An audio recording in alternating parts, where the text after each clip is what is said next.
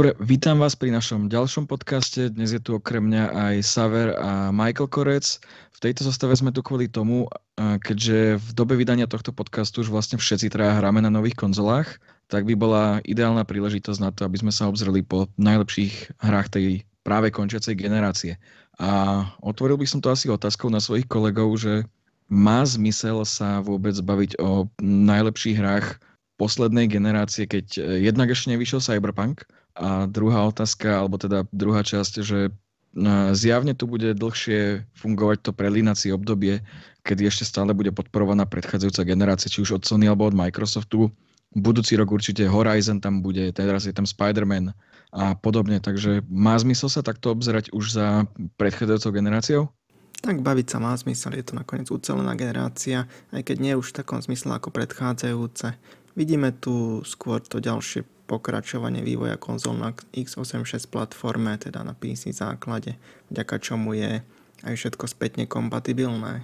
Sú to už také upgrady konzol. Ale určite môžeme oddeliť a vybrať tie najzaujímavejšie veci, ktoré v tejto generácii prišli, ale aj tie, ktoré nám generácia zobrala. Nakoniec je to sedem rokov, za ktorých sa udialo celkom dosť. Presne tak, to sedemročné obdobie je vždy také symbolické, sedem dobrých, sedem zlých, sedem ešte lepších a presne tým, že budeme môcť hrať tieto hry ešte ďalej, najlepšie to vidieť asi pri tej promo, ktorú Sony bude mať na pé es päť, to je tá pé es Plus Collection, že tam bude dvadsať hier, ktoré asi si ľudia budú znovu skúšať zapnúť a pozerať sa, že čo im ten výkon ponúkne. Tak ja to beriem, že teraz máme nielen takú misiu zhodnotiť tých uplynulých sedem rokov minus Nintendo platformy, ale možno, že zaznie v tejto následujúcej diskusii aj pár kuskov, ktoré v tej pé es Plus Collection budú a možno niekto ešte nehral, nejaké buď exkluzivity alebo platformy a, a teraz na tom novom hardveri dostane takú lepšiu šancu ich opačiť. Zároveň na tejto generácii vidíme, ako sa celá zmenila oproti tej predchádzajúcej. Hry, ktoré vychádzali pravidelne odstupom dvoch rokov, tak teraz sa presunuli na tri alebo štyri a niek- niektoré série vyšli, z niektorých sérií vyšli dve hry za generáciu, z niektorých jedna a také gé té á nestihlo vôbec. Je to pre väčšiu náročnosť vývoja hier, tam viac detailov, viac funkcií, ale firmy hlavne v poslednej dobe začali to obmedzovať crunčovanie a aj tá korona teraz veľa posunula. Ale posledný rok to úplne rozhasila. Dobre, dohodli sme sa, že pôjdeme vlastne po platformách, medzi to sa dotkneme nejakých multiplatformových titulov, ale začal by som najskôr takými tými okrajovými platformami, respektíve perifériami a rovno aj tou, ktorá už bohužiaľ nie je medzi nami. Takže poďme si pozrieť, alebo poďme si rozobrať najlepšie Kinectoviny, čo vás tam zaujalo. Kinect bol hlavne veľká vec v Xbox tristošesťdesiat generácii, kde to veľmi dobre išlo, bola dobrá cena, aj dobré hry. Tuto v Kinect dva v Xbox One generácii to bolo to príliš skoro, bolo to drahé a Microsoft sa síce snažil v začiatku do tých hry, hier investovať, ale potom to už upadalo. A zo zaujímavých tam určite bol Kinect Sports Rivals alebo Fruit Ninja. No vidíš, ale boli tam aj oveľa lepšie, napríklad dé štyri, Dark Dreams Don't Die, od Sveriho, kto má úchylku na japonské tituly a skvele napísané scenáre, tak toto je určite hra preňho. Je len dobré, že neskôr vyšla aj pre iné platformy a dokonca bez nutnosti Kinectu, keďže je to veľmi dobrá hra na to, aby si ju ľudia zbytočne kvôli tomuto nemohli užiť. A taktiež, ako si už hovoril, že táto generácia sa niesla v trende z toho, že sa spomalil vývoj a vychádzalo menej sérií, tak taktiež sa menili trendy v tom, čo ľudia hrajú a vymizli prakticky takmer úplne rytmické hry. Skúšal to tu jeden Guitar Hero a teraz vychádza Fuser. E, takže toto úplne vykapalo, ale ešte na začiatku úplne sme tu mali veľmi slušný Dance Central, a, ktorý, ktorý sa určite oplatí spomenúť, čo bola taká labutia pieseň tiež tejto kedysi známej série. No a Michael, tiež daj niečo. Tak poviem tak, že ja som ten Kinect vnímal jeden rok, ten prvý a presne nejakých prvých nejaké Kinect športíky, tancovačky a priznám sa, že po tom roku som ho zabalil a paradox bol, že aj keď človek niečo ešte na tom Kinecte chcel hrať, tak skôr oprašil tristošesťdesiatku a starý Kinect ako ten nový čo len tak posilňuje ten dôvod, že áno, že tento krok úplne šťastný nebol a Microsoft to, Microsoft to zabalil skôr, ako to vôbec v tejto generácii rozbalil. A niečo dodať, akože uh, už nebudeme ich ohovárať, skúsili to a nevyšlo to nič, ide sa ďalej s čisto hráčskými záležitosťami a o tých sa môžeme venovať. Je škoda, že to zaniklo, keďže to bolo ideálne pre deti a teraz tu už také veci chýbajú ako, ako na Xbox One, tak aj na PlayStation. Možno Nintendo so Switchom to ako tak drží a ponúka nejakú zábavu pre deti v tých rôznych prídavkoch, ktoré každý rok vydáva. Dobre, ten najkračší segment máme za sebou, tak sa posúďme ďalej na PlayStation vé er. A to ešte žije, aj keď je otázne, že ako bude ďalej žiť. PlayStation päť nebude natívne podporovať PlayStation vé er, ale iba v spätnej kompatibilite a reálne nemáme oznámené žiadne nové Sony tituly.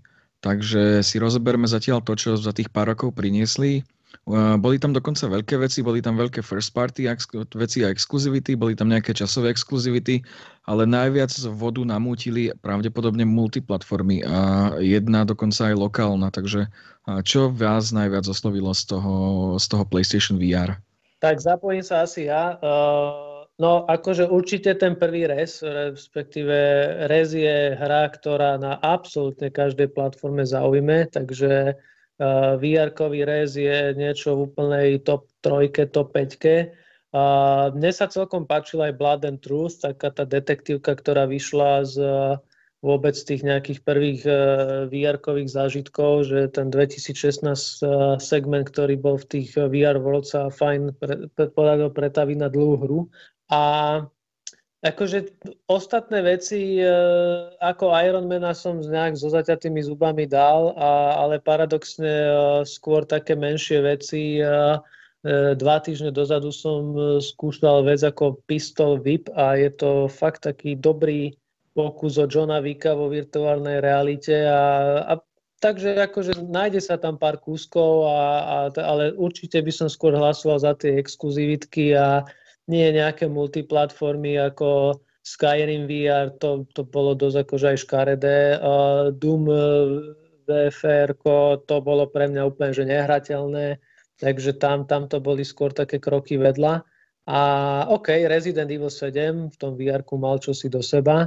Takže bol to taký akože niečo zásah, niečo, niečo omyl, ale skôr také tie menšie tri, štyri, päť hodinové zážitky, ktoré boli čisto pre to vé erko, boli fakt, že super a ukázali, že s tým médium sa dá robiť. Na pé es vé er, ale aj na ostatných vé erkách určite najviac bodoval Beat Saber, ktorý rozbehol takú hudobnú zábavu v týchto vé er tituloch. Beat Saber som trestuhodne nehral, preto nespomínam. Ale áno, áno, určite každý, kto povie pé es vé er, tak povie Beat Saber, ale mea culpa, nedostal som sa k nemu. A k tomu som práve mieril, že, že vlastne ak sa tu chceme baviť o nejakých najlepších hrách, tak jednoznačne to musí byť Beat Saber aj na strane pé es vé er, pé es vé er, lebo tá hra má už nejakú dobu, doteraz sa stále predáva, stále preto vychádza nový obsah. A nový obsah dokonca aj zadarmo, rozširuje sa, nedávno prišiel multiplayer, a stáva sa z nej čoraz lepší titul, a stále sa zlepšuje, takže toto je niečo, čo určite nemôžeme odignorovať. A súhlasím, že niektoré tie príbehovky kratšie tam veľmi za, zarezonovali, medzi nimi určite Moss, taká malá skakačka s myškou, to bolo veľmi príjemné.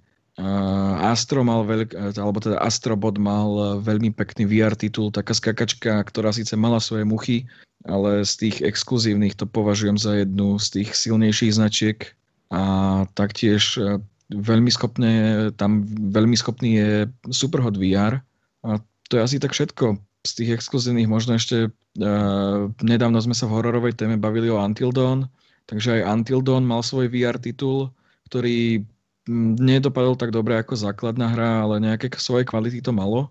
No a potom uh, bolo tam za začiatku veľa tých platených exkluzivít, ktoré sa prezentovali ako only on, časom tá exkluzivita vypršala, ale kto si dnes spomenie na Robinsona od Cryteku a takéto veci, ktoré boli síce pekné, ale iba tech dema. A je vidno, že uh, tých pár rokov dozadu sa vé er hry iba hľadali. Neviem, či máte taký istý pohľad? Oni sa hľadajú dodnes, lebo síce prichádzajú veľké hry, ale často iba ako taká skúška. Napríklad prišiel Half-Life, prišiel Half-Life Alyx alebo Boneworks, alebo teraz prichádza aj Medal of Honor na vé er. Sú to také snahy o väčšie tituly, ale firmy na to idú opatrne, lebo tá, to publikum pre vé er nie je také, také veľké a ťažko povedať, či sa tie hry zaplatia. Oculus sa tu aj snaží rozšíriť to publikum s Oculusom, s Questom dvojkou, ktorý dal, dal dobrú cenu a dobrú kvalitu, ale uvidíme, ako to pôjde. Hej, je to vidno, že oni váhajú, jednak po tých hrách ako, ako aj Drive Club vé er a podobných už, už, už neprišli s ničím takým veľkým vlastným a taktiež uh, dokonca si zatvorili svoje vlastné štúdio Guerrilla Cambridge, ktoré im pracovalo na... Alebo to nebola Guerrilla Cambridge? Uh, tá vé er multiplayerovka Rix, neviem, či ste to niekto hrali, ja som to recenzoval, nebolo to úplne márne, ale úplne to vyfúčalo z hlavy, takisto ako aj Iron Man nedávny. Uvidíme, či to ešte oživia a aj to, ako plánujú pokračovať. Momentálne svoje štúdia zrejme hlavne využívajú na pé es päť tituly. Dobre, prejdeme teda na normálne konzolové exkluzivity. Čím chcete začať? Začneme s Xboxom, ten ako viete mal takú váhavú generáciu, určite slabšiu ako pé es štyri. Videli sme tam však zaujímavú zmenu, ktorú Microsoft prešiel. Mali tam veľmi zlý začiatok, kde to staré vedenie viedlo príliš na masy, chceli sa dostať do, té, do té vé funkcií a té vé oblasti, ale to padlo hneď na, na začiatku spolu s Kinectom dva, ktorý tam pribalovali na silu. Zároveň mali pomalšiu a drahšiu konzolu. Asi až po dvoch rokoch sa s novým vedením začali transformovať a úplne zmenili svoj prístup ku konzolám. Začali svoje hry vydávať na pé cé, pridávali streaming na Android a rozširujú svoje publikum do iných smerov. Rovnako nakúpili vývojové štúdia a teraz majú na spadnutie aj odkúpenie Bethesdy. Dobre, a čo vás tam teda zaujalo na tom Xboxe? Môžeme ísť rovno od začiatku, tam vyšli nejaké, nejaký, vyšiel tam Ryse, vyšiel tam... Uh...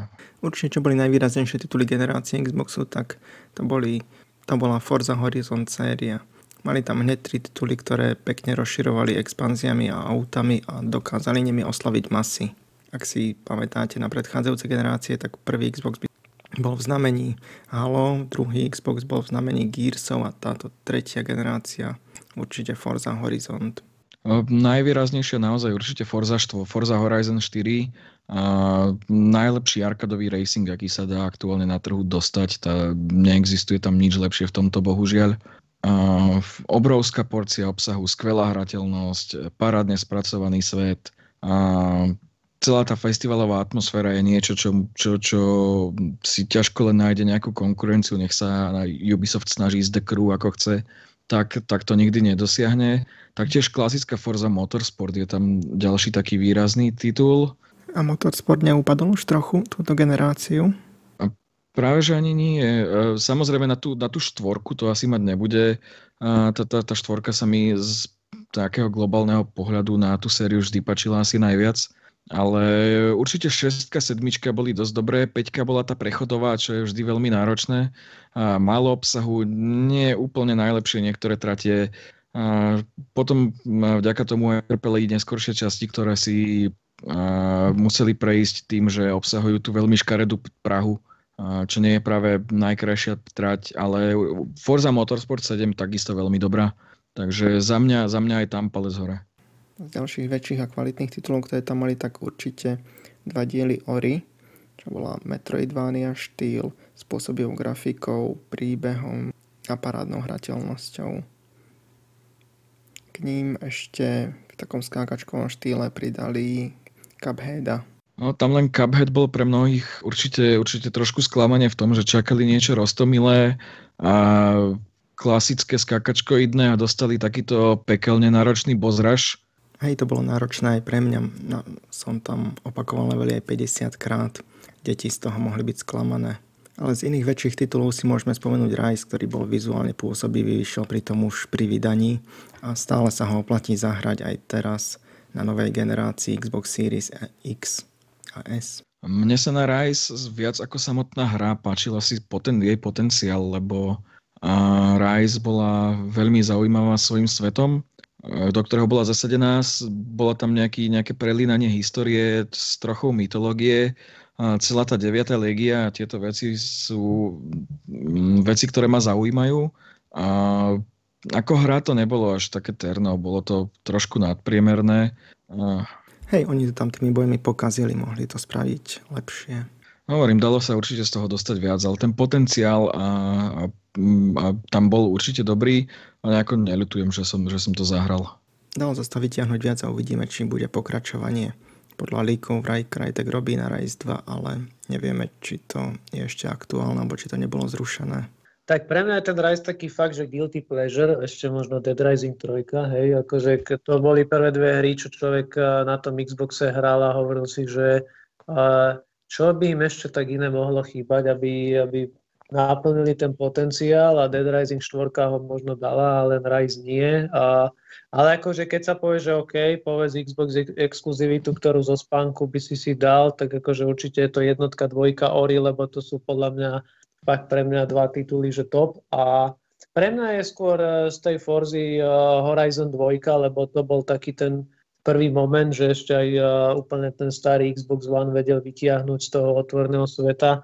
V čase, keď sa tá nová generácia rozbiehala, fakt, že neuveriteľné kúsky. Tá trojka, štvorka už na tom robila, rozširovala tá, ale fakt, že tá dvojka ukázala ten potenciál v plnej polnej. A priznám sa, že ja ju hrám dodnes, že vždy som uh, nainštaloval novú časť, aj trojku, aj štvorku, ale potom som sa k tej dvojke vrátila. Stále si tam to stredomorie tak nejako tam užívam. No a to je tak všetko, akože tých exkluzivít je tam určite viac, alebo takých tých kombinovaných exkluzivít s písičkom, ale všetko to boli také mesačné zastávky, nainštalovať, odinštalovať, uh, aj tie ďalšie Gears diely, aj to Halo. Stále mám síce aj Master Chief Collection a občas si nejakú mapu dám, ale už je to asi taká len nostalgia, že človek to Halo jedno nainštalované má, ako niečo, k čomu by sa vracal. Takže, no a tým ten zoznam asi končí. Mm, ešte sme zabudli na Gearsov, kde hlavne päťka bola veľmi dobrá. Uh, štvorka bola tak, mala taký osobnejší J D's príbeh, uh, mne to vyhovovalo, je tam ten komplikovanejší vzťah otca so synom, do toho celý tento boj. To bolo fajn, ale, ale Peťka to zase vytiahla niekde vyššie. Je to podľa mňa asi druhá najlepšia časť po dvojke. Takže Gears Peťka. Tam bolo vidieť, že Coalition ešte na št- sa ešte na štvorke len učilo, ale a išli do toho opatrnejšie, ale v Peťke to už rozbehli a začali sériu upgradeovať podľa seba, otvorili levely, pridali novinky a veľmi zapracovali na grafike. Hlavne teraz na Xbox Series X a S sa to oplatí zahrať, lebo tam ešte vylepšili tú grafiku a príbudne aj nová expanzia. Áno, a plus tam bolo viacej aj nejakých rôznych menších hier. A môžem spomenúť Scream Ride, bol zaujímavý titul. Tiež nie je veľká vec, ale malo to svojich fanúšikov určite. Je to také stavanie zábavného parku. Nie úplne na štýl nejakého tajkunu, ale rozhodne to malo niečo do seba, plus tam bola možnosť si to zajazdiť sám, prípadne aj rozbíjať, to, je, to bola fajn možnosť. Uh, Halo Wars, ďalšia hra, ktorú sa určite oplatí spomenúť, lebo ukazuje, uh, ako môžu fungovať stratégie na konzolách a vôbec nemusia fungovať zle, keďže Halo Wars bolo jednak kvalitné príbehom aj hrateľnosťou. Tam to bolo tak, že jednotka vyšla ešte na Xbox tristošesťdesiat a dvojka prišla na Xbox One. Áno, áno, jednotka dostala plus ten remaster. Hlavne tam mali parádne C G I animácia, veľmi dobre tam sadlo. Ale z veľkých hier nesmieme zabudnúť aj na Quantum Break, ktorý bol kvalitný, aj keď rozporúplne prijatý. Veľmi podobne ako, ako Control. Tiež na prvý pohľad nezabodoval, ale našiel si svoju základňu fanúšikov. Oni v Remedy robia kvalitné tituly, ale nie každý ich dokáže oceniť. To určite. Uh, Quantum Break bol dosť dobrý, stále je to veľmi pekná hra, uh, len oni z, z celej tej ich produkcie asi taká najsvojskejšia, že nesadla úplne každému. Uh, Control ide v tom, vlastne v tom istom duchu, že kým Alan Wake a Max Payne boli také skôr masovky, ktoré sa chcú zapaždiť každému a nerobili nič, čo by niekomu mohlo vadiť, tak tieto stavili na, na iné, iné princípy, kde už si tým jasne obmedzujú svoju, svoje cieľové publikum, ale, ale určite boli, boli aj Control, aj Quantum Break, boli dosť dobré hry stále. Tam možno seriál odradil a nesadol každému. Pritom mňa to trafilo akurát v správnom čase, lebo tuším tak nejak skončil v seriál Fringe a to, toto, nás, to, toto niekedy po piatej sérii Fringe išlo. teda vyšiel, vyšiel Quantum Break a jednak prebral trochu castu z toho Fringeu a taktiež tematicky sa to nieslo v tom, o čom bol Fringe, takže mňa si aj ten seriál získal. To bolo obdobie, kedy Microsoft išiel pod té vé, mali tam té vé divíziu, aj plánovali viac seriálov, ale prišli s tým skoro, kedy ešte tie seriály neboli tak rozbehnuté ako teraz a nakoniec to celé padlo, ale zo seriálu im ešte ostalo Halo, ktoré by sme mohli vidieť v roku dvetisícdvadsaťjeden. No, ja tu veľmi nemám čo, ako paradoxne posledný rok hrám asi na Xboxe viacej ako na, na PlayStation štyri, ale sú to multiplatformy a nie tie exkluzivity, akože hoci teraz akože vyšlo pár kúskov ako nejaké Battletoads a, a Tell me why a takéto chuťovky, ale, ale už je, no ešte, ešte to nie je úplne to nové, ešte, ešte je tam taký ten záchvev toho starého a, a akože, no čo už, no nebolo tých exkluzívy nejak veľa, tak musíme dúfať, že prídu v ďalšej generácii. No vidíš, ešte práve týmto dvom sa oplatí venovať, lebo Battletoads je návrat značky pre už pomerne dosť veľkých pamätníkov. A to bola parádna beat'em up kedysi na, na osem a šestnásť bitoch. Teraz sa to vrátilo v peknej kreslenej grafike. Niektoré veci už úplne nefungujú, ale stále je to tiež dosť dobré. No a Tell me why je niečo, čo ocenia hlavne fanúšikovia Life is Strange. Po, Life is, po prvej sérii Life is Strange je Tell me why asi najlepšia hra od Dontnodu. Určite, určite veľmi dobrá, skvele napísaná. Tiež sú tam nejaké chybičky, ale, ale vlastne ak má niekto rád tento štýl, tak toto je niečo, čo, čo, čo si nesmie nechať uísť. Nesmiem zabudnúť ani Sea of Thieves, veľmi dobre spravenú onlineovku, ktorá sa stále rozširuje aj po roku od vydania. Alebo tam bol aj zábavný Sunset Overdrive od Insomniaku, ktorý, ktorý si neskôr kúpilo Sony a robí pre nich Spider-Mana. Ale ak sa potrebujeme na najkrajšie tituly na Xbox One, tak určite je tam Gears, alebo úplne na vrchole je Red Dead Redemption dva, ktoré bolo aj v top technickom stave s veľmi, s veľmi dobrými detailami prostredia, plus samozrejme Control, ktoré má veľmi, veľmi kvalitnú grafiku a konzoly to len tak tak zvládali. A tak Control bol hlavne veľmi vysokotechnicky na počítačoch, konzolí to fakt ani len tie silnejšie to poriadne nezvládali. Možno Xbox One X to dával, pé es štyri Pro to tam tiež nejako nevynikala, takže tam Remedy nastavili technickú latku tak vysoko, že to konzoli proste nedali. Tu uvidíme, kam to ešte posunie taký Cyberpunk alebo aj nové Halo Infinity, ktoré ešte budú takými veľkými záverečnými titulmi. Ale keď sme ešte pri Xboxe, môžeme si spomenúť aj na ich Game Pass, ktorý bol asi najväčšou vecou z celej generácie a ktorý ich teraz ťahá dopredu. V ňom ponúkajú stovky titulov za nízku cenu a stále to rozširujú aj o veľké tituly a všetky svoje tituly, kde keďže nakúpili veľa štúdií, budú, budú veľké hry. Dobre, a poďme tým pádom na PlayStation, kde sa toho za tých pár rokov nazbieralo tiež veľmi veľa, takže čo vás oslovilo tam? Tak ja, ja som si, priznám sa, ja som sa pred týmto podcastom si, si urobil také samoštúdium a mám tu vždy takých, že desať hier a A tá Persona päť je akože úplne, že number one a s tou, s tou Royal verziou ani nehovorím. Takže to je niečo, čo ja viem, že sa veľmi ťažko odporúča niekomu, kto v tom Tokiu nebol, ale to je aj bez ohľadu na to fakt, že úplne, že špičková hra a, a to je ukážka, že to nie je pokračovanie, lebo má iného hrdinu, iný svet a keď človek sa tak do toho ponorí, tak je to hra, ktorá nie je o hre, ale vôbec je to taká tá reflexia tej japonskej spoločnosti. A ďalšia vec je, že ja tu mám fakt asi šesť exkluzivít vypísaných, lebo ja sa priznám, že mne sa páčil aj Detroit a hral som ho asi že pätnásť krát, kým som všetky tie kombinácie pochodil. Mám tu Uncharted štyri vďaka príbehu a celej tej jazde. Mám tu aj tú nešťastnú Last of Us dva, lebo stále si myslím, že aj keď je to kontroverzné, tak posúva to tie videohry niekde ďalej. Mám tu aj tú Tsushimu. Ghost of Tsushima je pre mňa niečo, čo je možno kasírsky povedané, že západňari robia japonskú hru, ale predsa je dosť dobrá aj na západné a východné pomery. No a mám tu samozrejme asi aj ten mnohými milovaný God of War. Takže ako keď sa prepneme na tie pé es štyri veci, tak tam šesť z desať hier tejto generácie sú pé es štyri exkluzivity u mňa. Uh, Samozrejme, je tam, aj ty si spomenul The Last of Us dva, bola to najočakávanejšia hra PlayStation štyri. Vlastne už od začiatku každý, každý čakal už od vydania toho remasteru len na to. Mnohí ľudia si práve kvôli tej dvojke kupovali, kupovali PlayStation štyri. A takto s odstupom pár mesiacov po tom vydaní je to podľa mňa stále veľmi silná hra, ale titul asi najlepšej exkluzivity by som, by som predsa len, keď mi to prejde hlavou celé, dal God of War, ktorý bol podľa mňa lepší, alebo bol lepšou hrou. A malo to tiež svoje chyby a ten God of War nebol dokonalý, dokonalá hra asi ani neexistuje, alebo teda dokonalá hra určite neexistuje, ale najviac mi k srdcu prirastal práve, práve zase Kratos, lebo to nebolo už to bezduché vraždenie všetkého, to ako bolo.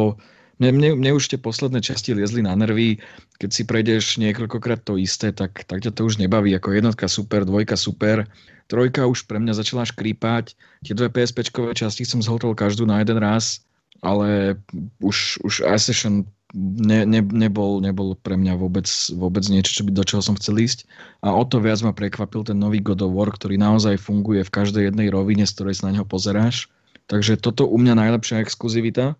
Ale pridal by som niečo, čo si aj ty nespomínal, a to je poľský titul Bound, ktorý som už chcel spomenúť vlastne vo virtuálnej realite, lebo sa dá hrať aj práve v pé es vé er. A toto je niečo, na čo veľa ľudí zaujíma. Je to tiež veľmi, veľmi intimný príbeh, alegoricky podaný, treba nad ním uvažovať, nie je to dlhé, je to krásne animované, boje sú riešené ako tanec. Fakt je to hra, nad ktorou treba rozmýšľať, a čím viac na ňu rozmýšľaš, tým je lepšia. Takže toto je niečo, čo by som odporúčil, a asi by to ani od jedného z vás nezaznelo. No a inak, inak súhlasím. Je tam dosť veľa vecí, ktoré časom vyšumeli úplne do prázdna, taký Drive Club, a ktorý bol kontroverzný už pri vydaní, lebo vyšiel v, v, vo fakt strašnom stave a ten online tam dlho, dlho, dlho nefungoval. A dnes si na to už veľa ľudí až tak nespomenie. Uh, Days Gone má to svojich uh, fanúšikov, má to aj svojich odporcov. Je to také uh, tiež niečo, čo, čo asi, asi mnohým vyšumí, takže medzi tie najlepšie by som to tiež neradil. Takže hlavne, hlavne tieto by som teda chcel vypichnúť z tých exkluzívnych. Ten, ten God of War ako úplne to najlepšie exkluzívne, čo PlayStation štyri priniesla, a ten Bound ako, ako úplne hidden gem, ktorý, ktorý proste by si mal každý zahrať, ak chce vedieť, alebo ak chce vidieť nejakú poctivú, poctivú artovinu v hernej podobe. A čo taký Uncharted, ktorý sa trochu vytratil túto generáciu? A práve, že, práve, že nie, ale stále tam, tam ten príbeh tých bratov, aj keď si toho druhého dosť vytuceli z prsta, a ten príbeh dvoch bratov tam fungoval veľmi dobre. A výborne to vyzeralo, rozšírili hrateľnosť, ale... Ja neviem, ako úprimne, kým to nespomenul Michael v tom svojom výpise, tak, tak nejako mi tá hra neprišla na myseľ. A čo ešte môžem spomenúť je Spider-Man, ktorý bol hlavným ťahákom pre masy, ku, teraz hlavne ku koncu generácie konzol. Hej, hej, spa- Spider-Man určite, Spider-Man určite najväčšia masovka, akú, akú mali z nových í pés, lebo vidíš to aj na tom, že hneď prvá hra, ktorou idú tlačiť pé es päť, je zase ďalší Spider-Man, takže je to, je to sila značky, tá hra nebola veľmi originálna, ale to, čo robila, robila veľmi dobre. Takže myslím, že v tomto mi dá aj Michael za pravdu, že herný Spider-Man je proste presná herná variácia na em cé ú, takže je to dosť vypočítavé, ale, ale je to veľmi funkčné a je to dosť zábavné. Akože on je dobrý, ale ako hovorím, keď dávame top desinu, tak v tej top desine už nie je pre miesto. Aj. Akože je, je tu kopec iných hier, ktoré, ktoré sú lepšie, ale áno, keby sme urobili top desať pé es štyri exkluzívy, tak určite na nejakom siedmom ôsmom mieste by tam poskakoval. A mne to príde také zaujímavé, že presne ten Spider-Man, že launchuje ďalší systém, lebo pamätám si, že keď... Pred pätnástimi rokmi prichádzalo PSPčko, tak aj vďaka svojim úplne zás novým formátom U M D diskom, tak Sonyčko vždy bandlovalo Spider-Man dva film. To znamená, že Sony v tomto ide úplne na tú istotu, ten Spider-Man je ich rodinné zlato dvadsať rokov, takže sme v roku dvetisícdvadsať a keď treba niečo vytiahnuť, tak ten Spider-Man fakt je tu kamoš odvedla ktorý to vždy uhra na istotu. Takže okej, okay, no. No, túto hru na istotu ešte raz určite spomeniem, keď budem písať recenziu na, na Milesa Moralesa, ktorá už vlastne bude asi vonku v čase vydania tohto podcastu. Uh, ale ale má, máš pravdu v tomto, ale chcel by som ťa, vlastne te, chcel by som sa ťa ešte spýtať na jednu hru, uh, ktorú som si teraz uh, sa do nej znova pustil, keďže, keďže mi už došli exkluzivity na PlayStation päť, tak... Uh, Čo ty a Finaru? Prečo si nespomenul Final Fantasy sedem? No to je dobré, to som zabudol. No to je, uh, no, to je, taká, to je také bizarné, lebo presne uh, aj, aj Saver to dobre povedal, že spomenul som Uncharted štyri z takej troška piety, lebo na tej pé es tri generácie vyšli tri a tu musí byť človek vďačný aj za jeden. A tie Finaru, uh, tak ono, táto generácia veľa tých Final Fantasy hier priniesla a A tá sedmička remake je určite super, ale tým, že je to stále taká polodokončená, polonedokončená hra a na, a na konci sa tam hrá s tým univerzom tak všelijako, tak, tak, tak, tak, taký ten nostalgik vo mne tak akože váha, že či ho dávať do tých top desať a, a vidie mi, že asi nie. A poviem aj tak, že, že to Final Fantasy sedem remake, keď sa tiež presne ako pozeráme aj na Last of Us Part dvojku s tým odstupom pol roka, je taká hra, že keď ju hráš, tak ten mesiac si úplne v tranze a potom zistíš, že ju nemusíš hrať druhýkrát. Takže na to jedno zahratie je to absolútna fantázia, ale potom vlastne ten druhýkrát ťa už tak ako neláka, lebo človek všetko videl, toho voliteľného obsahu tam veľa nie je, takže za tých štyridsaťpäť hodín raz si to zhltneš a stačí to. Kým všetky tieto ostatné tituly sú také, že človek nemá problém sa k ním vrátiť. A to je presne prípad aj tej Persony päť, že jedno, tú, tú pôvodnú verziu som hral stodvadsať hodín, tú Royal zase stoštyridsať a človek vlastne hral to znova, znova a opäť tam nachádzal nové veci. A v tej sedmičke remake není veľmi čo nájsť, lebo človek sa drží toho príbehu a, a okrem neho tá voľnosť chýba tým, že je zasadená iba do tej prvej časti sveta, ktorá už v tom origináli taká, taká nejaká voľna nebola. No takže to musí pri sedem remake dva a tri, ale to už nebude asi na pé es štyri. No ešte podľa mňa bude, toto bude, tu bude veľmi, uh, veľmi dlhá doba, kým sa budú prekrývať ešte tieto, tieto dve generácie, takže uh, podľa mňa ešte aj tá druhá kapitola tam vyjde, alebo tá druhá epizóda. Dobre, druhá ešte niečo. Ne, ale či dožijeme aj koniec, to nie, to mi pripomína presne... Uh, Teraz skončí jedna séria, to je presne tá Legend of Heroes Trails of Cold Steel, že prvé dva diely vyšli na pé es tri, trojka, štvorka už je na pé es štyri a už ju tuším ukončili, že peťka nebude, teraz sa to tak snažia obísť, že vydajú kolekciu na Switch. No je to také, také, také ošemetné, keď sa vydáva, keď tá hra trvá tak strašne dlho, že sa nedá vydať počas jednej generácie, no ale... To už potom bude asi taká nahrávka na smeč aj k tým multiplatformám, že nezabúdajme, že sme sedem rokov od gé té á päť, končí ďalšia generácia a není tu tá gé té á šesť. Takže toto je asi tá úplná rarita, že je to jediná generácia, ktorá nedostala nové Grand Theft Auto, čo je pre mňa absolútne nepochopiteľné a neviem, čo si mám o tom myslieť. To je ako dlhším vývojom, tak aj tým, že ich živilo gé té á Online a nemali dôvod ponáhľať sa. Možno ešte pár rokov nové gé té á neuvidíme. Ale z exkluzivície ešte môžeme spomenúť Bloodborne, jedného z pokračovateľov Dark Souls žánru. Uh, Bloodborne je pre mňa, áno, zase asi dá na mňa, prečo som ho nespomenul. Uh, toto je niečo, čo môžem aj presne čitateľom prezradiť, že ja som sa už toho Souls žánru nejako prežral a A ten Bloodborne je fakt veľmi dobrý, ale už keď človek tých Souls hier hral strašne veľa, tak ani jeden dobrý Bloodborne ho už nedokáže nakopnúť tak, aby ho zase do tej top desať dal. Takže zase od, do tej top dvadsiatky, tridsiatky generácie fajn, ale priznám sa, že mne to bolo ľúto, že Bloodborne má podľa mňa perfektný svet, ale potreboval by iný herný štýl, aby sa dal vychutnať, že naplno. Hej. Ale Souls maniaci určite povedia, že nič lepšie sa nemohlo stať. Takže, takže určite ten klenotík to bude. A neviem, či aj v pé es Plus Collection, a, ale tú základňu to určite má. A asi budeme prekvapení, ak za pár rokov nepríde aj dvojka. Dobre, ale dúfam, že si sa teda v Souls žánri postil, keďže budeš recenzovať Demon Souls remake.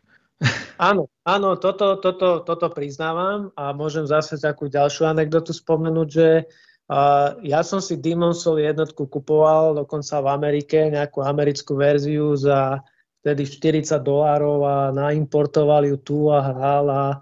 A tam som fakt zvedavý, že, lebo to je taký ten úplne práde do Souls hier, ten Demon Souls, že pé es tri exkluzivita, ktorá ani na tú pé es štyri neprišla, až na pé es päť príde, tak to je ten posledný, prvý a posledný titul, kde som zvedavý, že čo sa s tým žánrom za desať jedenásť rokov stalo a či sa niekde posunie, alebo to bude fakt len taký remake toho, čo si človek tak matne spomína pred tých desiatich rokov. Takže na toto som zvedavý, lebo bude to taká dobrá ukážka, že keď sa takto otcovia žánru dostanú k tej hre znova, po desiatich rokoch, po všetkých sekirách, nájo a všetkých veciach, že či to stále bude mať čo povedať, alebo to už bude taký, taký poloarchaizmus len v peknej grafike. Uh, už si hovoril o gé té á päťke, takže by sme mohli prejsť na multiplatformy, kde sú obrovské kalibre a jedným z nich je práve gé té á päťka, ktorá stále fíči vďaka online. A taktiež Red Dead Redemption, čo je pre mnohých určite asi najlepšia, najlepšia hra tejto končiacej generácie. Takže na, viem, že sa už o, o GTAčku povedalo veľmi veľa, hlavne preto, že to vlastne nie je hra tejto generácie, ale ešte tej predchádzajúcej, bude aj tej budúcej a možno ešte aj tej potom. takže, takže čo ví a Rockstar? No ja to poviem tak, že gé té á päť sem vôbec neradím a keby ste ho nevyťahli, ani ho sem neuznám. Presne, pre mňa je to, pre mňa je to hra pé es tri a, a vieme, že dobre, tuto predala sto miliónov aj na tejto novej verzii, ale to v tejto generácii veľmi nemá čo hľadať. Ale áno, akože to je tak, je, je dobre si spomenúť, Red Dead Redemption dva v čase, keď toto nahrávame, má presne dva roky a... Niektorí tvrdia, že to je fakt taký koníkový simulátor a pár dobrých questov, ale akože u mňa je v tej top desine. Je v tej top desine spolu s ďalšími dvomi hrami, možno tromi multiplatformami, takže určite áno, aj z toho filmového hľadiska, aj z toho herného. Nie je to len hype, hoci nepredal stoštyridsať miliónov, fakt je to jedna z top desať hier tejto generácie. Tu vidieť, že Rockstar vie doťahovať svoje hry a vie, ako sa má o ne starať. Aj keď poslednú dobu sa starajú hlavne o svojich online hráčov a single playeristom prinesú len raz za desať rokov nejakú kampaň, čo je možno škoda. Mne sa to dá na druhej strane páči, lebo ja tieto onlineové veci nehrám v GTAčka a RDRkách, že dám si super príbeh, ďakujem, do počutia a nechcel by som to hrať každého pol roka, takže ich periodicita mi celkom stačí, ale chápem, že niekto, niekto do toho zainvestuje a, a bude tam tráviť tristo hodín.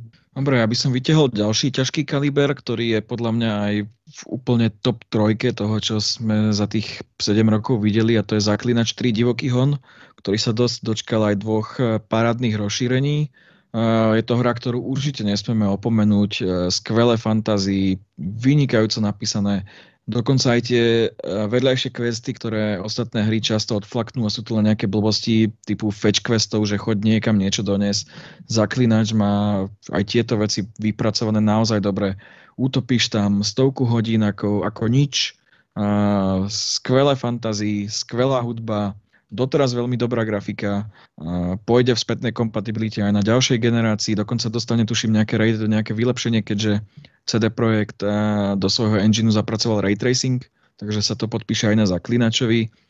Takže toto je vec, ktorá za mňa určite nesmie chýbať a ešte jednu alebo dve také, ktoré nesmú chýbať v prehľade, určite spomeniem neskôr, ale teraz via Zaklinač. Pohnevám si asi veľa hráčov, ale ja ho v top desine nemám, ale je jedenásty, takže OK, takže určite áno, je to, je to jedna z top hier generácie a som doteraz prekvapený, že to fičuje na tom Switchi a akože keď niečo vyzdvihnúť, je to úplne ukážkovo, že ako rozširovať ten obsah, aj v akých časových intervaloch vyjde základná hra, potom dve rozšírenia, takže, takže áno, akože asi som tam neutopil toľko hodín, koľko inde a mám možno k tomu aj nejaké výhrady, ale pokiaľ ide o to, že ako urobiť, že top zapadnú er pé gé hru, tak, tak ten Zaklinač tri dáva takú dobrú lekciu. Pri Zaklinače vidieť, ako cé dé Projekt postupne stúpal s kvalitou, kde sa cvičil na jednotke a dvojke a trojku už dotiahol do dokonalosti. V mnohom predbehol aj Skyrim. Uvidíme, ako im pôjde Cyberpunk, ktorý už rok odkladajú a ktorý je trošku iný štýl. Dúfajme, že teraz v decembri už vyjde. No a, a tu sa dostávame k tomu, že a, odkladajú ho práve kvôli tomu, že aktuálna konzolová generácia, alebo tá končiaca, a jednoducho nemá na to výkon. Takže aj keď je hra už gold a obsah je hotový, a išlo to do lisu, tak jednoducho musíme čakať na to, kým doladia, doladia konzolové verzie, no. Bohužiaľ. Ešte ho chceli dotiahnuť na deväť plus, na Metakritiku. No však, no však samozrejme, lebo keby si hral Cyberpunk, ktorý ide v štrnásť ef pé es, tak deväťdesiat tomu asi nedáš. No, strachujem sa, aký tam bude day one patch, hej, ale dobre, aby sme neťahali potom zase celú hru. No jasné, a... že bude celá. Takže, ale akože je to dobrá pointa, že presne, že sme sedem rokov od vydania tých prvých konzol a nie som si istý presne, že je, je super povedať, že aj ten starý Xbox One bude ešte niektoré tie hry dlho ťahať, ale... Ale áno, akože obávam sa, že keď pri kontrole už niektorým skoro povyhadzovalo poistky, tak pri tom Cyberpunku tie prvé pé es štyri vyťahané alebo tie Xbox One-ka, no aby sme sa tam nedočkali, nie že sedemstodvadsať, ale ešte nejakých nižších rozlíšení, aby to dokázalo utiahnuť. No tak no, asi niekedy je, je čas povedať, že dosť a, a v tomto zase presne, keď sa vrátime k tomu Zaklinačovi tri, ten bol super, ak si pamätáte, že vyšiel, tuším, že pol roka alebo rok po vydaní tých nových konzol, takže to bola taká, že prvá skutočná exkluzivita a, a o tom by to malo byť. Ale áno, o tom je to, že e, rozprávame sa to strašne, strašne dlhých vývojoch hier a, a to potom e, majú problém preskakovať z tej jednej generácie na generáciu. Ďalšia hra, ktorá je u mňa osobne veľmi vysoko m- tiež je na, na čele celej generácie, alebo teda na tých čelných pozíciách celej generácie, je Nier Automata, kde Yoko Taro zobral svoj zaujímavý svet a rozšíril ho spôsobom, ktorý dopadol tak dobre, že to podľa mňa ani on sám neočakával. Hra má strašne veľa koncov, iba pár je relevantných, ale tie aj tie ostatné dokresľujú, dokresľujú ten svet, dokresľujú univerzum, dokresľujú postavy. Je to neuveriteľne bohaté, strašne dobre napísané, je tam fenomenálna hudba, jedna z najlepších za posledné roky. Uh, ja viem, že pé cé verzia je strašne odsrata a doteraz sa snad nedostala ani, ani update. To podobne sa stalo tuším s Final, Final Fantasy sedem. Podobne sa stalo tuším s Final Fantasy sedem, kde až nedávno Square Enix vydal nejaký patch preto. A, takže viem, že to má chyby, ale tá hra je jednoducho skvelá. A, a mám taký dojem, že len Michael mi tu dá nejako zapravdu, alebo, alebo teda len s Michaelom sa o tom bude dať nejako baviť. Saver, neviem, či si hral Nier Automata. Skúsil som, videl som trojmetrové meče, vymazal som. Pre mňa je Nier niečo neuveriteľné, že vôbec vzniklo, lebo to je... Ja som hrala jednotku a, a toto, nechcem povedať, že sa nedalo hrať, ale to tam lietalo okolo šesky a človek bol rád, že to hral. A, a potom vlastne tí Japonci si povedali, že k takej hre vydajú dvojku, respektíve pokračovanie a je to fakt, že klenot. Takže to je niečo neuveriteľné. Uh, takže áno, uh, to je ináč akože to, keď sa tak bavíme o tejto generácii a niekto sa spýta, že za tých sedem rokov, že kedy bolo, že najlepšie obdobie, tak... Uh, Človek musí jednoznačne povedať, že to bola tá jar dvetisícsedemnásť, lebo presne tam uh, prišiel aj Switch so Zeldou, aj, aj tento Nier Automata, aj tá Persona päť Royal, aj, aj kopec ďalších vecí, takže tá jar dvetisícsedemnásť, akože to tam išlo neuveriteľne a áno, ten Nier možno mal smolu v tom, že všetci hrali kopec iných vecí a nemali nám toľko času, ale... tak človek verí, že ho tí ľudia docenia tak, tak s odstupom. No. A tam je dobré to, že v Square Enix pochopili, že zjavne majú človeka s veľkou víziou, ale, ale s nie úplne zručnosťami na to, aby ju dotiahol. Takže síce to stále produkoval a režíroval Yoko Taro, ale samotný vývoj prebiehal v Platinum Games, čo sú odborníci na tieto akcie. A prechádzam k ďalšej skvelej hre, ktorú by som nerad vynechal, to je z minulej jary Devil May Cry päť, ktorý dlho, dlho po štvorke naviazal spôsobom, ktorý je tie opäť až prekvapivo skvelý, lebo kto tú sériu pozná, tá je tak zamotaná, že do niektorých jej zakutí sa autori radšej ani nechcú púšťať, lebo by to dopadlo katastrofálne. Tam hlavne Kamiya príbehom to do, dosť zamotal a, a napríklad Danteho matka je tak trošku no-go téma, aj kvôli tomu, čo, čo tam robí Tris, alebo teda Trish. A, ale určite Devil May Cry päť s tromi hrateľnými postavami, dl- dlhou, veľkou dĺžkou, parádnou akciou, to je, to, je, to je hra, ktorá by tiež nemala chýbať v nejakom takomto prehľade. Čo by nemalo chýbať, je aj nová Tomb Raider trilógia, ktorá reštartovala dobrodružstva Lara Croftovej, ukázala jej začiatky, pričom teraz viac v cinematickom štýle, survival prvkami, upgrade-mi, aj otvoreným prostredím. Nechýbali ani hrobky. Určite sa to oplatilo zahrať. Podobne aj Assassin's Creed hry, ktoré boli túto generáciu kvalitné. Bolo ich tam asi päť, kde bola ešte tá staršia generácia z Unity a Syndicate. Ale táto nová trilógia, čo teraz skončí Valhallou a začala z Origins a pokračovala v Odyssey, posunula celú sériu vpred v, k väčším prostrediam, otvorenejším. Začala pridávať er pé gé prvky, rozhodnutia v rozhovoroch a nechýbalo viac koncov. Určite to boli veľmi kvalitné hry a užili si ich ako fanúšikovia série, tak aj fanúšikovia histórie. Keďže Ubisoft Assassinov dokáže veľmi dobre zachytiť danú dobu a ponúknuť jej spoznávanie po prihernom zážitku. Nakoniec pridáva do svojich titulov aj historické naučné túry, ktoré následne ponúka zadarmo učiteľom a školám. Celá generácia bola navyše veľmi bohatá aj na kvalitné indie tituly, či sú to Outer Wilds, ktorý je z minulého roka určite jeden z tých najlepších, aké tam boli. Uh, Kentucky Route Zero bolo veľmi dobré. Dead Cells je špičkový od Motion Twin. Uh, Celeste, je tam toho naozaj, naozaj, naozaj veľa, o čom by sa dalo baviť v rámci, v rámci týchto indie hier. Takže čo by ste vy nejako vyzvihli z tých indie titulov za tých posledných sedem rokov? Takisto Shovel Knight napríklad mi teraz napadlo, Stardew Valley, ktorý bol síce už starší, ale teraz sa na konzolách taktiež presadil. Ja sa priznám, že mne tie indie, akože nechcem povedať, že nesadli v tejto generácii, ale cítim nejaké také vyčerpanie a, a keby som si mal vybrať, áno, tak asi by som zahlasoval za Dead Cells, že to je niečo, čo ma chytilo a točil som to veľmi často, hoci paradoxne na Switchi a nie na týchto veľkých konzolách.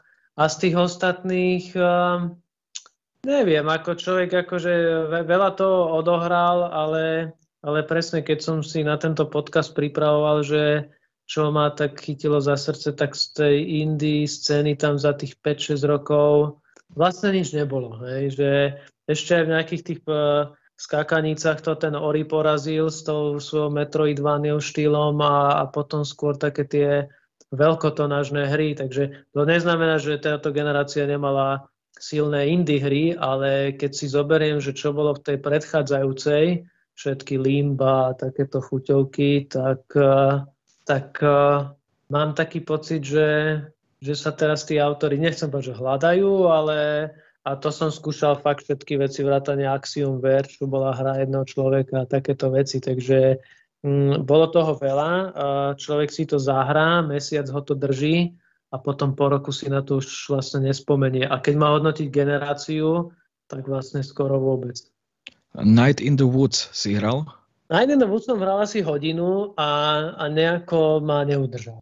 No tak si, tak si daj, uh, daj si to celé a potom prehodnotíš aj tú top desiatku. Night in the Woods je parádny indie titul o, o dospievaní, o živote a o všetkom, čo je v ňom dobré, aj to zlé. Uh, neuveriteľne silná vec. Uh, klame telom by som povedal a možno aj preto ťa odradila, lebo vyzerá ako niečo iné a je to niečo úplne iné, takže... Uh, Respektíve nie je to to, čo od toho na pohľad čakáš a čím hlbšie sa do tej hry dostávaš, tak tým viac si ťa získava. Toto je určite hra, ktorú z tej indie scény sa oplatí, oplatí pozrieť a dúfam, že a sa aspoň trošku ešte zviditeľní, lebo by bola škoda, aby takýto titul zostal zapadnutý práchom. Z malých titulov bol veľmi dobrý aj Inside, alebo tam bol veľmi pekný Firewatch, ktorého koniec sa mi síce veľmi nepáčil, ale inak bol pekne spracovaný. Ja mám takú jednu srdcovku, ale neviem, či je to indie alebo čo, a to je Unravel, ale to vlastne má Electronic Arts. Ne? Ale je to niečo, myslím, že som to aj recenzoval, že to je hra, ktorú si zase spomínam, že OK, je to malý titul, ale to je skôr taká, že malá ačková hra, ako skôr taký indie titul. A skôr niečo také človeku utkuje v pamäti. A, ale keď som si tiež pripravil tento top desať zoznam, tak som sa prichytil, že presne, že sa prikláňam aj na tú Saverovú stranu, že mám tam fakt, že Assassin's Creed Odyssey, lebo, lebo ten tam fakt akože patrí. To, to je hra, ktorá fakt, že keby človek povedal, že OK, a to už je taká konvolútna séria, desať rokov nemá nič nové, tak tá Odyssey je niečo fakt, že kde môže človek sto hodín stratiť a, a nelutuje ich. Hoci je to stále Assassin. A samozrejme tu bola aj Far Cry séria, ktorá sa pekne rozrastala a ponúkla zaujímavé vedľajšie hry, kde nás autori vtiahli do Ameriky, do praveku a aj do postapokalyptickej budúcnosti. No a ja by som to zakončil vlastne posledným titulom z tých, ktoré sú podľa mňa must have z tejto generácie, alebo teda na tom, na tom, na tom čele toho nejakého môjho imaginárneho rebríčka. No a určite by tam bol Doom, minimálne jeden, keďže moderný, moderné poňatie Doomu mi veľmi sadlo. Je to parádna krvavá akčná jazda, ktorá ani nechceš, aby skončila. A dokonca tá dvojka, alebo teda uh, Doom Eternal je podľa mňa ešte o niečo lepší ako klasický. Uh, je tam až nečakane dobré prepojenie na staré Doom hry, jednotku, dvojku. Uh, dokonca istým spôsobom robí aj trojku kánonom. Taktiež uh, stále veľmi dobrá akcia. Trošku som bol nakoniec nesvoj z toho, že Doom a príbeh, lebo nie je úplne vec, ktorú čakáš. A keď na teba Doom začne sypať prestrihové scény, tak si ja reálne pozeráš, že to fakt hrám Doom. Ale, ale určite Doom Eternal je niečo, čo kto má rád akciu, toto nesmie vynechať. To je, je to jeden z adeptov na hru roka u mňa ten, ten, tento rok. A pravdepodobne to aj nakoniec dostane. Ešte uvidíme ten Cyberpunk. Ja tuto sa pripájam, ja, ja už tu mám tiež iba dve hry v tom zozname, čo som nespomenul, a presne toto mám, že Doom plus Eternal, takže áno, ja si pamätám aj dvetisícšestnásť, keď vyšiel ten prvý, že to ma priklincovalo, a, a tento Eternal, to je pre mňa, ja tomu hovorím, že, že to je top hra korony, hej? Že ešte asi viac ako tá Final Fantasy sedem remake vec, že v čase, keď človeku dunela hlava, že dvanásť hodín robil, robil, robil na home office a nikde sa nepohol, a potom si dal tú hodinku, dve v tom Doom Eternal, tak to bolo, to akože veľmi pomôže v lockdowne, takže určite hlasujem za Dooma aj jedného, aj druhého. A potom tu mám takého čierneho koňa, opäť z japonskej stajne, a to, to, je, to je Final Fantasy štrnásť online, že to je tiež taká hra, ktorá bude naprieč tromi generáciami. Ona síce vyšla ešte na pé es tri dvetisíctrinásť, už tá, tá obnovená, tá poriadná, vylepšená, ale vlastne e, sedem rokov ju hrám na pé es štyri a, a tá hra nekončí a vyvíja sa a má voľné triály a raz za dva roky perfektné datadisky a nerobí také lacné triky ako teraz Warcraft, že môžeš skočiť na vyšší level a nemusíš si to odohrať, takže a, a verím, že aj na pé es päť sa aj budem držať, takže to je pre mňa tiež tá ukážka, že možno podobne ako tá G T A päť, lebo oni vyšli tri týždne od seba, že fakt sú tu hry, ktoré vedia vydržať dve, tri a možno aj štyri generácie. Nejaké ešte bomby Saver na záver. Ani ne bomby, ale tento rok nás potešuje návrat Mafie a hlavne remake prvého titulu, ktorý vizuálne autori parádne prepracovali, nechýbal ani nový český dubbing. No to určite, ale ja by som tvoje hodnotenie podliezol, ja by som určite nešiel na deviatku, ale je to, je to niečo veľmi príjemné a už len kvôli téme, ktorá mi je dosť blízka, rád, rád mám hlavne filmy s touto tematikou teda, ale, ale Mafia, neviem, či by sme ju mali vyťahovať pri diskusii o tých najlepších hrách, ale dneska sme tu spomenali aj oveľa horšie. Takže, takže tá Definitive Edition má svoje, svoje čaro, má svoje miesto a uvidíme, uvidíme či, čo to bude znamenať pre budúce značky, či sa nejako vrátime k tomuto, k týmto tridsiatym rokom a uvidíme, či prežije aj generáciu a preniesie sa nejako do tej ďalšej, keď nevidím dôvod na to, prečo by nie. tak predaje remakeu na západe neboli nejaké výrazné, ale séria má svojich fanúšikov, tak uvidíme. Tak dúfajme, že bude pokračovať. Mne tá Mafia prišla, že ona sa vlastne nedá zreplikovať, že to, čo sme hrali v dvetisícdva je úplne jedno, či máš štyri ká alebo v niečom, ako hral som ju, ale už našiel som fakt takú zaujímavú vec, že vlastne aj ten dubbing, on bol super na pomery roku dvetisícdva, ale keď ho počúvaš v tomto dvetisícdvadsať, tak je cítiť akože pri všetkom rešpekte k tvorcom, že že už aj ten dubbing sa robí inak a už uh, aj tie scény vedia byť inak zrežírované, že, že skrátka nie, niektoré veci, niektoré veci starnú a, a, a ani ten nejaký nový grafický kabát uh, ti, to, ti to vlastne uh, nezakrie a, a to je potom presne, ako tento rok je fakt taký rok remakeov, aj sa ma kopec takých nezajatých hráčov pýta, že, že čo je tento rok, rok remakeov, lebo máš tu Mafiu, máš tu, tu Final Fantasy sedem, sú, sú, tu, sú tu kopec aj ďalších hier a že sa to tak stretáva, začínajú hrať aj tí uh, Age of Empires tri a, a všetky tieto Command and Conquer Remaster, že je tu kopec tých remakeov a, a tú hrateľnosť, uh, to tí hráči vidia, že tá hrateľnosť sa posúva dopredu a, a keď tam ostane tá pôvodná, tak uh, nie je to, že hráš na, nie je to, že jazdíš na mumii, ale je to také, že niečo tam človeku nesedí. A napríklad mne tam nesedil ten dubbing a následne som si dal aj ten český a hovorím si, že, že už to, už ma to tak neposadí na zadok ako kedysi. Takže, ale strašne mám tieto remakey rád, lebo, lebo je krásne vidieť, ako starnú tie hry a, a super je, že si ich môžeme zahrať aj na tých nových mašinách. Takže uvidíme, uvidíme. Dali sme nahrávku na smež aj na ten Demon Souls, tak uvidíme, že kam tieto remakey pôjdu ďalej. Ale môj taký osobný tip je, že v tej ďalšej generácii ich toľko veľa nebude. Uvidíme, je tam síce plná spätná kompatibilita, ale zároveň je to pre autorov jednoduchšie a lacnejšie, ako robiť hry úplne od základov. V každom prípade nová generácia bude zaujímavá, vývojárom sa otvárajú nové možnosti, ako rýchlejšie načítavania, no, viac pamäte, nové grafické efekty, ako aj ray tracing a ostáva len čakať, ako to využijú. A to bolo z nášho dnešného podcastu všetko. Ďakujeme, že ste ho s nami vydržali. Pravdepodobne ďalší podcast bude v tomto istom zložení a už si rozoberieme novú generáciu, keďže všetci traja s ňou budeme mať skúsenosti. Napíšte nám do komentárov, aké hry sa páčia vám. Ja sa zároveň ospravedlňujem za svoju zdravotnú indispozíciu, ale za týždeň odkladanie podcastu, lebo sme ho mali nahrávať už dávno, som hlas do lepšieho stavu nedostal. Okrem svojich obľúbených hier z generácie môžete do komentárov napísať aj recepty starej matere na zapálené hrdlo. Poprosím čokoľvek okrem bromexínu s vodkou, na toto sa ja fakt nechytím. Takže čaute. Čaute a ak máte nejaký tajný tip a páčil sa vám Dragon Age tri alebo niečo, tak sa podielte.